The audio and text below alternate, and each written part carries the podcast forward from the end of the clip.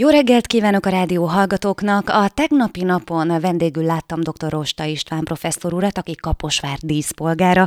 A tanár úr maga mesélt a kezdetekről, illetve a pedagógus pályáról, hogy hogyan is kezdett el tanítani, hogy lett ez a szívügye, és hogy fér meg a pedagógusi munka, valamint a kutató munka egy helyen az életében.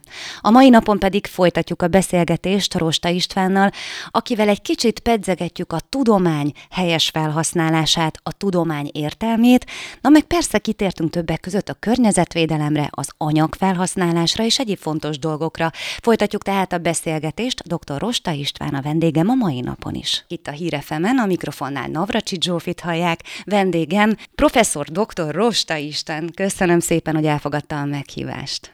Én köszönöm a lehetőséget. Pedagógusi munkája mellett, kutató munkája mellett. Mert hát még mindig hallani, hogy ez egy szenvedély az ön részéről, és ez mindig egy nagyon szerencsés dolog, ha valaki azt csinálhatja, amit szeret. De ha ezen kívül úgy ki szeretne kapcsolódni, akkor van-e valami, ami, ami úgy feltölti?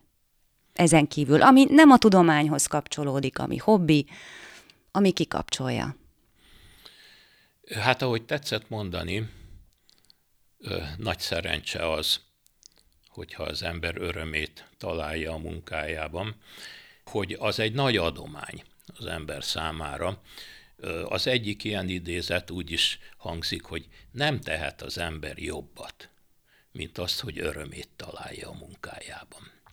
Én ebben a tudomány történet tanításban és művelésben sok örömet találtam, és, és megtaláltam a, a munkás életemnek a a célját és értelmét. Utazni szokott, szeret?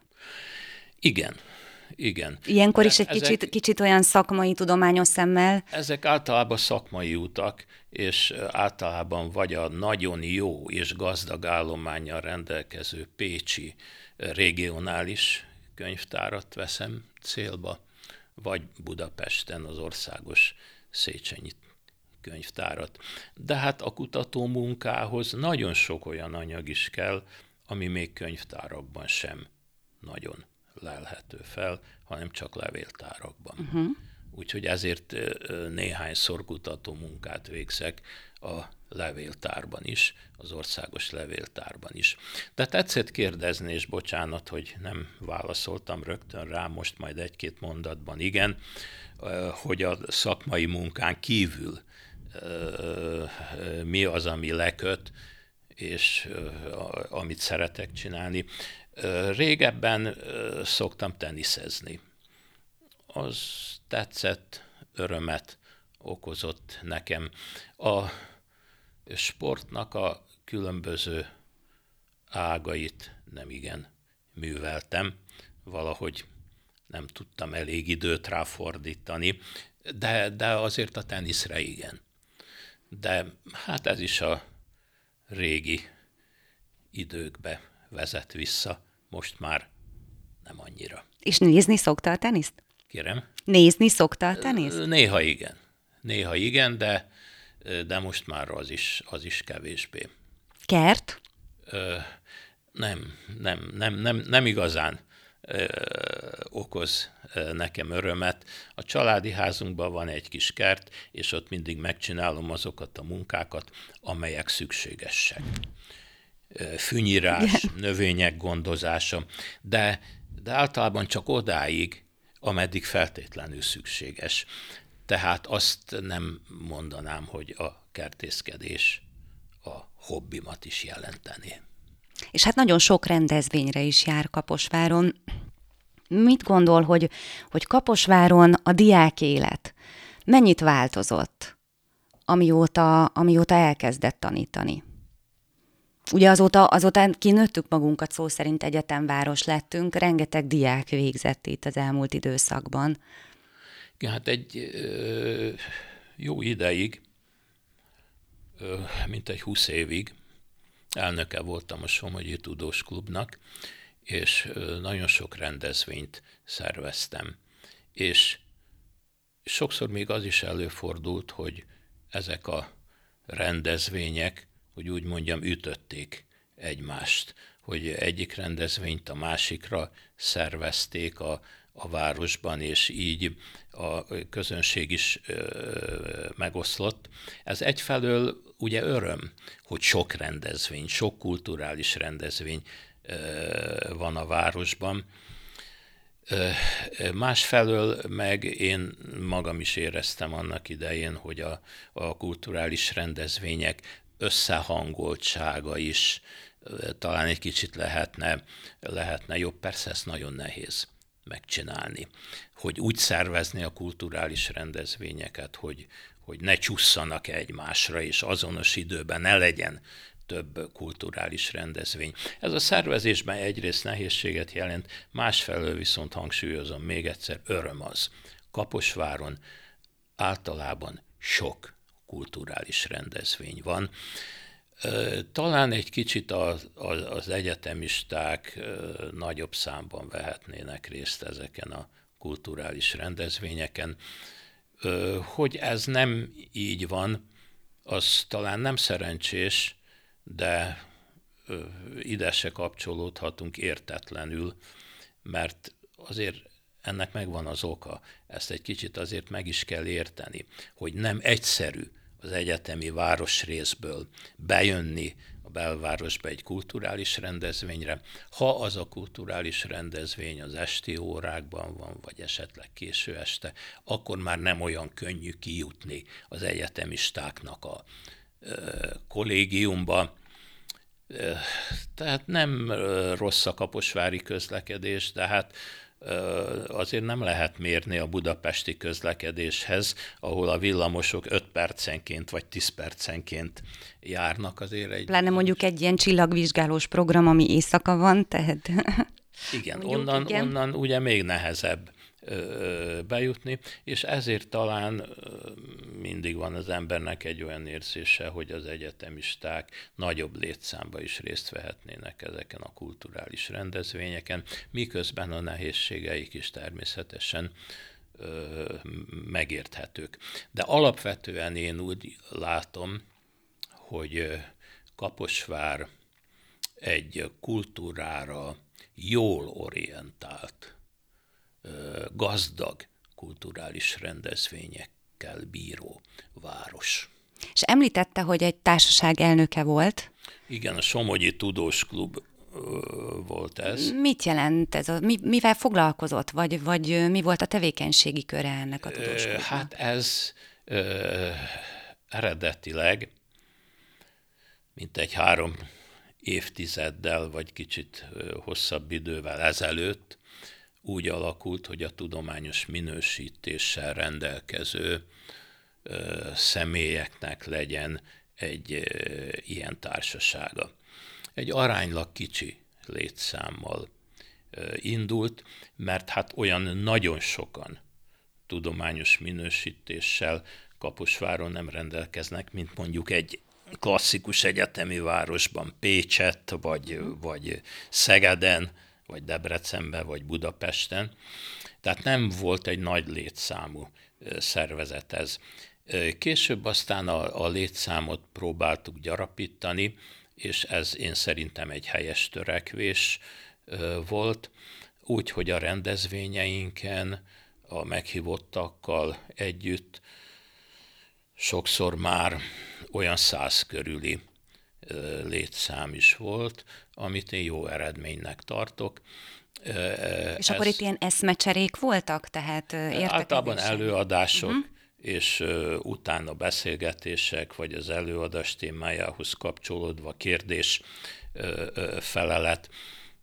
És hát egy ilyen tisztújító gyűlésen, a Somogyi Tudós Klubba fel is tették néhányan azt a kérdést, hogy ki lehet a Somogyi Tudós Klubnak a tagja. És akkor én nem tudtam jobb választ adni erre, és ma sem tudok jobbat, mint, mint azt, hogy a Somogyi Tudós Klubnak az lehet a tagja, aki tagja akar lenni.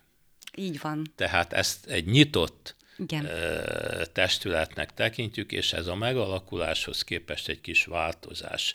Tehát nem csupán a tudományos minősít vezetéssel rendelkező személyeknek, mert ez egy, ez egy szűk, egy szűk kör. Uh-huh. társaság lenne, hanem mindenkit szeretettel vártunk, és a mostani vezetés is vár ezekre a rendezvényekre.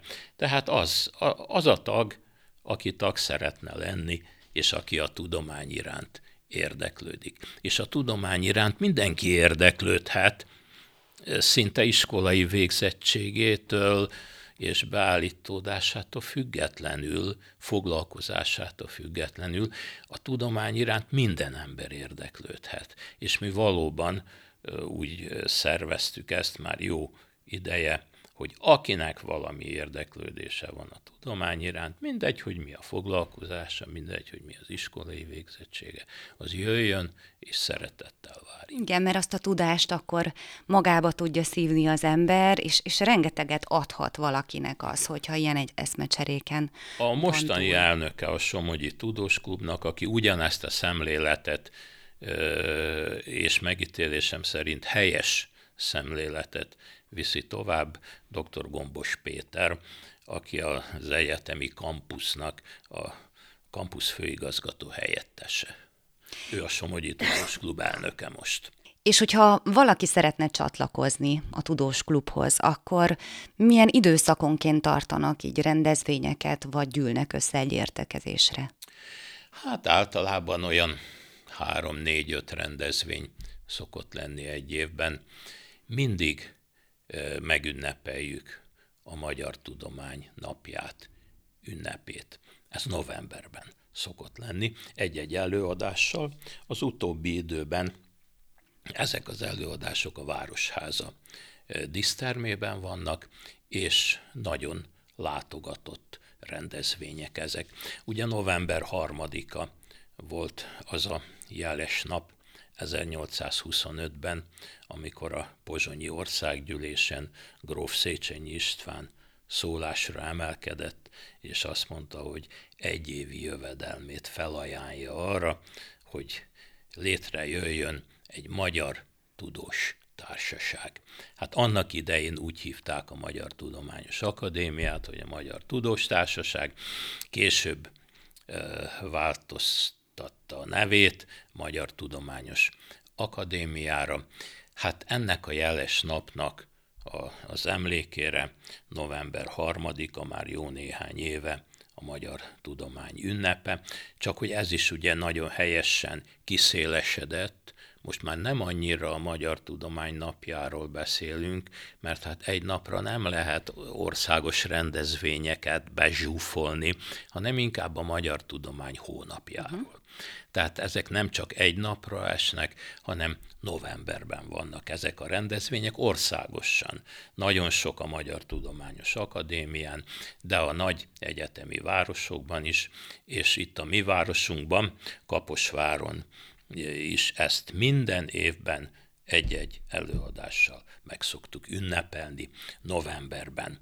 Most ebben az évben, november 16-án lesz ez a rendezvény a Városháza disztermében, és akkor az előadásnak a címe az lesz körülbelül, hogy tudós dinasztiák a nagyvilágban és Magyarországon, konkrétan pedig a Lenhossék Szentgyörgyi tudós familiának a munkásságáról. És hogyha már így fiatalabb generáció szóba került, és említette, hogy egyre többen jönnek és érdeklődnek ezek iránt a rendezvények iránt. Milyen az utánpótlás? Mennyien vannak fiatalok? Hogy veszi észre, milyen az érdeklődés a fiatalabb korosztályban, a tudományok iránt, vagy egy ilyen rendezvény iránt? Mindig vannak egyetemisták, és mindig vannak középiskolások is mi legfeljebb azt szeretnénk, ha még többen lennének, és minél többen lennének, de hogy hiányozna ezekről a rendezvényekről a fiatalság, azt nem mondanám.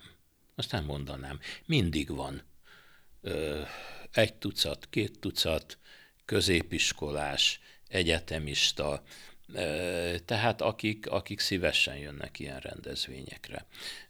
Csak hát az ember ilyen létszámot tekintve sose elégedett, hanem mindig azt szeretné, ha minél többen jönnének, de, de nem hiányzik a, a, az értelmiség közül, a rendezvények résztvevői közül a, a, a fiatalabb generáció. Nem hiányoznak. Nem tudom, mennyire követi nyomon, de egyébként ugye beszéltünk a technika fejlődéséről, és az, hogy volt egy robbanásszerű fejlődés, Ezáltal ugye egyre fiatalabb generációt is elkezdte érdekelni mondjuk a robotika, vagy hasonló ilyen terület, és rengeteg versenyt szerveznek, akár itt Kaposváron, vagy országszerte, ahol egyre több fiatal, és már nagyon fiatal részt vesz.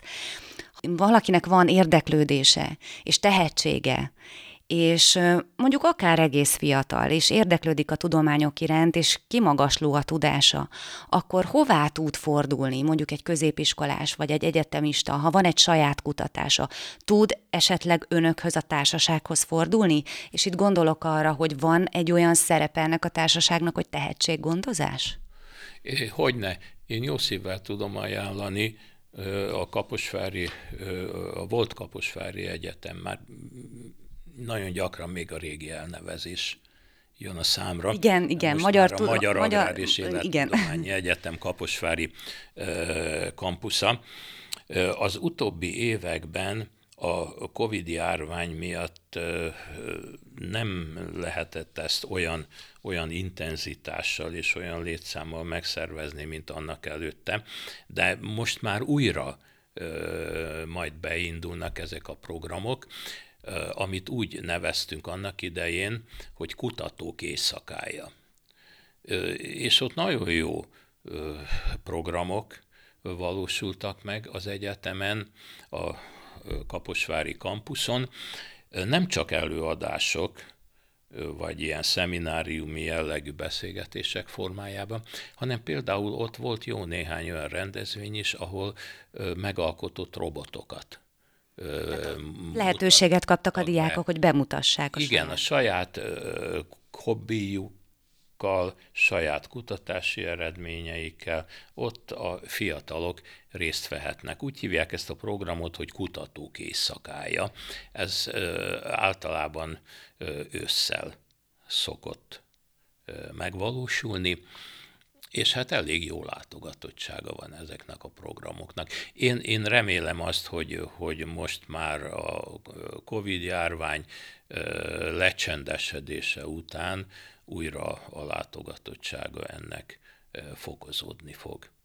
Igen, az egyetemnek egyébként van egy ilyen küldetése. Most így a tavasz folyamán pont Gombos Péter tanár úrral is találkoztam egy ilyen hasonló versenyen. Ott ezt el kell mesélnem, mert annyira bájos volt. Egy középiskolás hölgy mezőgazdaságban szeretne elhelyezkedni, Ilyen családból is jött, mezőgazdasággal foglalkoznak a szülei, és a szerelme a föld és a traktorok, és egy saját újítással érkezett, erre a versenyre, egész jó helyezést is ért el, és itt a rádióhallgatók is hallhattak vele interjút. Ő például drónnal fejleszt ki környezetbarát permetezési módszereket. Drónnal felderítik azt a területet, ami éppen fertőzött, és nem az egész területet kell lepermetezni, ami pénzt is pórol a mezőgazdaságnak, illetve kevésbé károsítja a környezetet. 16 éves volt a hölgy, és már most egyébként duál képzésben jelenleg is éppen egy cégnél dolgozik, úgyhogy nagyon sok ilyen tehetséges fiatal van Kaposváron, és hát többször beszélgettünk ugye az egyetem tanáraival is, akik, akik biztosították arról a hallgatókat, hogy minden segítséget megkapnak tudományos téren is. Versenyeket is szerveznek, illetve ugye említette, hogy vannak ezek a különböző programok, most ugye novemberben lesz ez az értekezés, ez nyilvános rendezvény, bárki részt vehet majd a Városházán ezen az előadáson? Igen, igen. Meghívókat ö, széles körben szoktunk kiküldeni de újsághírekben is előzetesen meg szokott jelenni. Úgyhogy bárki. Bárki, akkor az érdeklődők. Nem azok csak, akik mondjuk a Somogyi Tudós Klubnak a tagjai, hanem vendégek is jöhetnek, szinte korlátlan. Mit lehet tudni a tagokról? Milyen tudósok vannak a tagok között? Hát, Milyen területről vannak, érkeztek? Ott vannak, akik, akik tudományos minősítéssel rendelkeznek a legkülönfélébb tudományterületeken, pedagógia, agrártudományok, de a művészetek képviselői is megjelennek.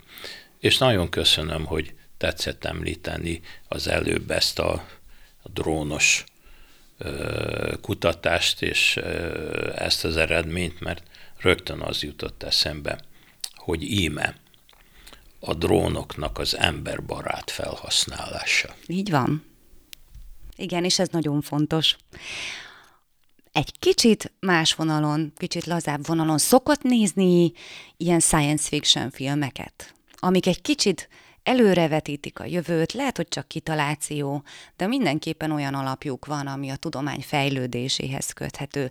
Szokott ilyen filmeket nézni? Science fiction ritkán. Ritkán, de nagyon szeretem a National Geographic csatornát, és ott az utóbbi időben különösen azokat az adásokat, amelyek különleges mérnöki szerkezetekről foglalko- szólnak. Ilyen nagyon ritka felépítésű technikai alkotásokról, vagy olyan technikai alkotásokról, amelyik egy meghatározott, még az is lehet, hogy szűk célt szolgálnak, de minden esetre különleges kivitelűek, de hatalmas méretű, speciális járművek, azután olyan műtárgyak, amik nem mondjuk egy szokványos hidat vagy felüljárót jelentenek, hanem az a különleges célokat, különleges vagy érdekes mérnöki szerkezetek szokott a címe lenni ezeknek az adásoknak. Azt mindig szívesen nézem, de mert az, az, az ugye nem kimondottan a science fiction kategóriájába tartozik, azt talán egy kicsit kevésbé. Az ilyen, amik a, a fantáziában jelennek, meg azokat kevésbé, de a megvalósult különleges technikai, tudományos mérnöki alkotásokat, azokat mindig szeretem figyelemmel kísérni. Most mondok egy olyan példát, Ugye beszélgettünk az ember és a tudomány kapcsolatáról, de ez lehet tudomány ága kapcsolata is. Ugye említette, hogy itt a tudós klubban művészetek is képviseltetik magukat. Ugye biztos vagyok benne, hogy tud róla, meg hallott róla, meg látta is ugye a 3D nyomtatás technikáját. Igen. Ugye az egész gyakorlatilag egy hecnek indult annó, aztán valaki kitalálta, hogy művészetet is ö, csinál belőle, és az egész odáig jutott, hogy most már gyakorlatilag azt kísérletezik ki, hogy mesterségesen szerveket nyomtatnak, amiket majd lehet, hogy egyszer úgy tudnak elkészíteni, hogy tényleg valójában beültethetők. Tehát érdekes, hogy jött egy ötlet, abból valaki egy művészetet csinált, és aztán a művészet annyira jól sikerült, hogy, hogy az orvostudomány is felfigyelt erre, és ha jól tudom, egyébként 20 éves fiatalok találták fel a 3D nyomtatást, az ő ötletük nyomán jött ez az egész, és hogy akkor valójában ennek kéne lennie a jövőnek? Ez a jó irány? Hát én azt hiszem, hogy ennek az a fajta felhasználása, amit tetszett említeni, talán nem lehetetlen, és nem elképzelhetetlen. Nyilván nagyon sok függ az anyagminőségtől, mert a különböző eszközöket, tárgyakat ezeken a 3D nyomtatókon különféle anyagokból lehet megcsinálni. Na most, ha ez szervezetbe beültetett konstrukció, akkor nyilván, hogy ott speciális anyagokra. Mondjuk még gyerekcipőben jár a van, dolog. Uh, nyilvánvalóan speciális anyagokra van szükség, és uh, hát annak idején az anyagtudományt nekünk az egyetemen Zsilmó professzor tanította, és ő nagyon sokszor elmondta az előadásaiban azt, hogy a legzseniálisabb mérnöki szerkezetekről is el lehet mondani azt, hogy semmit sem érnek akkor, ha nem megfelelő anyagból készülnek. Tehát én azt hiszem, hogy itt a 3D nyomtatás felhasználásánál is egy egy ilyen döntő dolog az anyagminőség. Igen, és a, az anyagfelhasználás is folyamatosan változik, folyamatosan kutatják, hogy akár az orvosi eszközökben, az orvoslásban, vagy, vagy az ékszereknél, vagy bárhol, hogy milyen anyagból, milyen anyaggal lehet helyettesíteni, és hát bejött a fenntarthatóság. Igen. Tehát ugye nem véletlen, hogy a környezet szennyezést is egy kicsit kiküszöböljük, és talán jobban előtt, előtérbe került az anyaghasználat, illetve ennek a kutatása, mint valaha mert hát sajnos mondjuk ki, hogy bajban van a világ. Tehát ha más nem, akkor ennyit megtehetünk. A tudomány álljon a környezetvédelem szolgálatába. A környezetvédelemhez hogyan áll hozzá egyébként? Mert nagyon szorosan összefügg a tudományjal is. Én azt hiszem, hogy nagyon sok jó irányú törekvés van, ami a légköri környezetnek a védelmét illeti, vagy a vízminőségnek a, a védelmét. Vannak jó törekvések. Vannak jó törekvések. Hát ezeket kell folyamatosan szélesíteni és nagyobb területen érvényesíteni, és hát a nevelésnek, oktatásnak nyilván, hogy nagy szerepe van itt, a pedagógusoknak is, a felnövekvő nemzedéket megtanítani arra, hogy csak ez az egy földünk van, és erre vigyázni kell. Ugye úgy szokták a környezetvédők mondani, hogy ö, mekkora az ember lábnyoma a földön. Vagyis, hogy most a felhasználás ö, milyen viszonyban van a földnek az eltartó képességével. Hogy, hogy most már több mint egy földre lenne szükség, akkor, ha a jelenlegi tendenciák folytatódnak. De hát csak ez az egy föld van, és ehhez kell alkalmazkodni, tehát sok fajta káros emberi tevékenységből vissza kell venni. És a tudományt is akár hadba fogni, hogy megmentsük a Földet. Hát időnk végéhez közeledünk lassan, én szeretnék kérni öntől még valamit így utoljára. Parancsolj. Szeretném, ha azt a kölcsei idézetet még egyszer elmondaná. Emberi tudomány legfőbb célja maga az ember. Így van mert ez a legszebb végszó. Úgyhogy nagyon szépen köszönöm. Dr. Rosta István professzor úr volt a vendégünk. Én nagyon szépen köszönöm, hogy elfogadta a meghívást. Nagyon jó kis beszélgetés volt, és nem árulok el nagy titkot, hogy szerintem nem az utolsó. Még annyi mindenről tudunk majd beszélgetni, de azt majd egy későbbi adásunkban. Én is köszönöm szépen, és tisztelettel köszöntöm a rádió hallgatókat. Akiknek pedig további szép napot és jó rádiózást kívánok, tartsanak velünk legközelebb is, a mikrofonnál Navracsi Zsófit hallották, viszont halásra.